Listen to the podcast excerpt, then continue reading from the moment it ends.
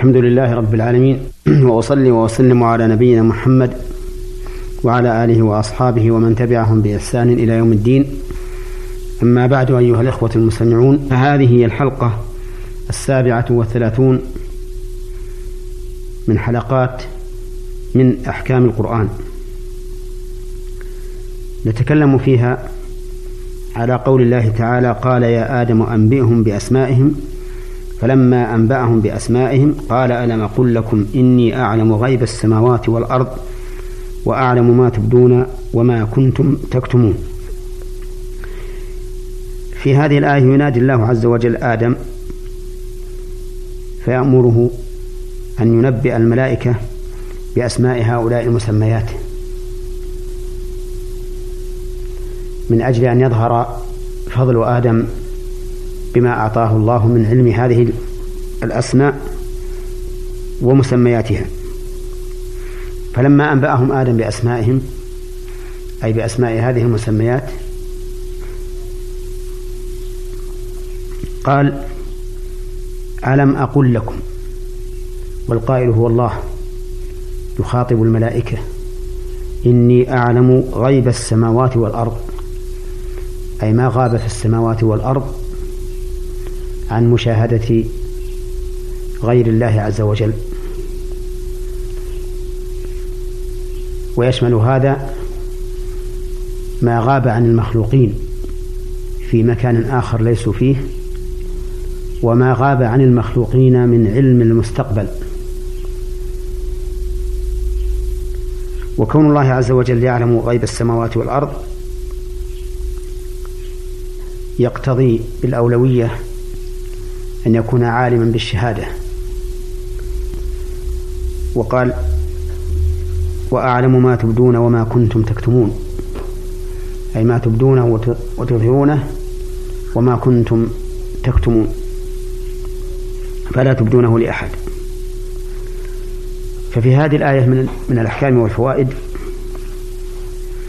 إثبات كلام الله عز وجل وأنه يتكلم بصوت مسموع وحروف متتابعة. وهذا هو مذهب أهل السنة والجماعة. أن الله يتكلم بصوت مسموع وحرف وحروف متتابعة. يسمعه المخاطب ويفهمه. وفيها وفيها من الفوائد الرد من زعم الرد على من زعم أن كلام الله هو المعنى النفسي القائم بالنفس فإن الكلام بهذا المعنى ليس بكلام ولا يسمع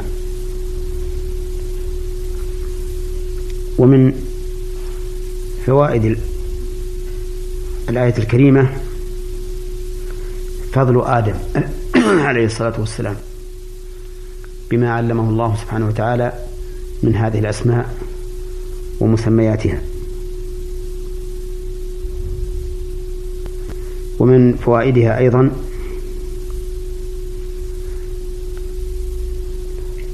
منة الله سبحانه وتعالى على الملائكة بما أظهر لهم من علمه وأنه محيط بكل شيء. فإن من تمام نعمة الله على عبده أن يبين له الحق بالطرق التي يطمئن إليها. ولو شاء الله عز وجل لم يبين الحق ولترك الإنسان يعمه ويضيع في ضلاله. ويتفرع على هذه على هذا أنه يجب على الإنسان أن يشكر الله سبحانه وتعالى على ما يعلمه من الحق الذي قد يضل عنه كثير من الناس. ومن فوائد الآية الكريمة إثبات عموم علم الله لقوله ألم أقل لكم إني أعلم غيب السماوات والأرض.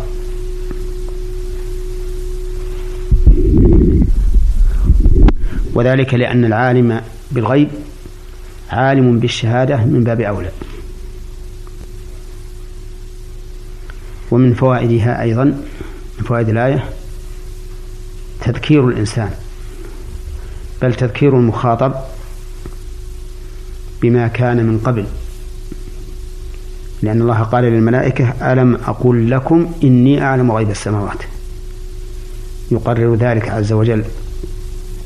عليهم ليبين ليبين لهم أن ما قاله لهم هو الحق المطابق للواقع. ومن فوائدها عموم علم الله سبحانه وتعالى بما فعله خلقه لقوله وأعلم ما تبدون وما كنتم تكتمون ومن فوائد الآية الكريمة أن للملائكة إرادة وقدرة على أعمالهم وأفعالهم ففيه تكذيب دعوى من ادعى أن الملائكة ليس لهم عقول بل الملائكة لهم عقول بلا شك ولهم إرادات ولهم قدرة على الأعمال. يؤخذ هذا من قوله وأعلم ما تبدون وما كنتم تكتمون. فإن هذا يدل على أن الملائكة تبدي ما تبدي وتكتم ما تكتم وهذا لا يكون إلا عن علم وإرادة وقدرة. ثم قال تعالى وإذ قلنا للملائكة اسجدوا لآدم فسجدوا إلا إبليس أبى واستكبر وكان من الكافرين.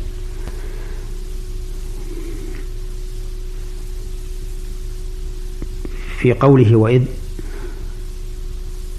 كلمة مقدرة يبينها السياق. والتقدير واذكر إذ قلنا للملائكة اسجدوا لآدم. يعني اذكر هذه القضية منوها بفضل آدم عليه الصلاة والسلام حيث أمر أمرت الملائكة أن يسجدوا له تعظيما واعترافا بما أعطاه الله تعالى من الفضل. لكن هذا السجود ليس سجود عبادة يكون كسجود المخلوق للخالق بل هو سجود تعظيم مجرد عن التعبد.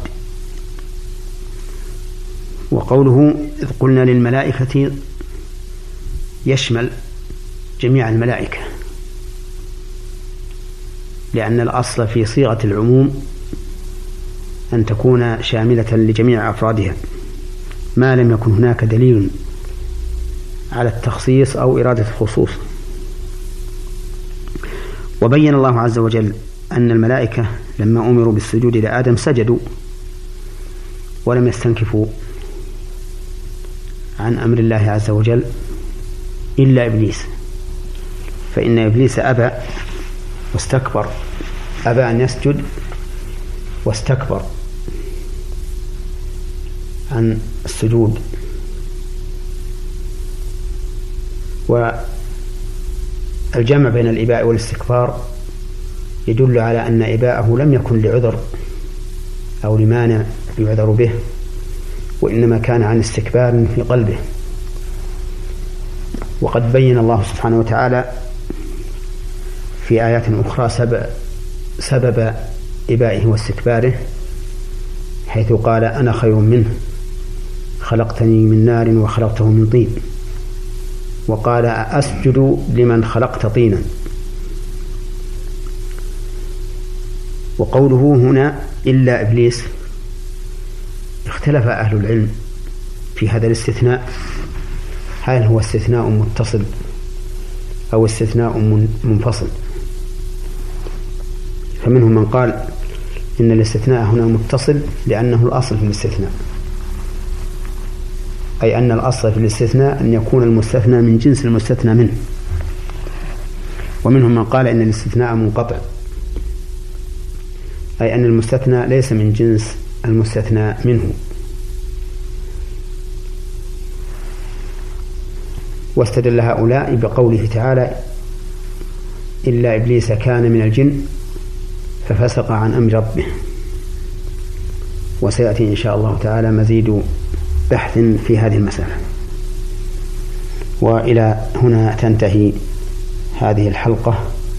أسأل الله تعالى أن ينفع بها. والسلام عليكم ورحمة الله وبركاته.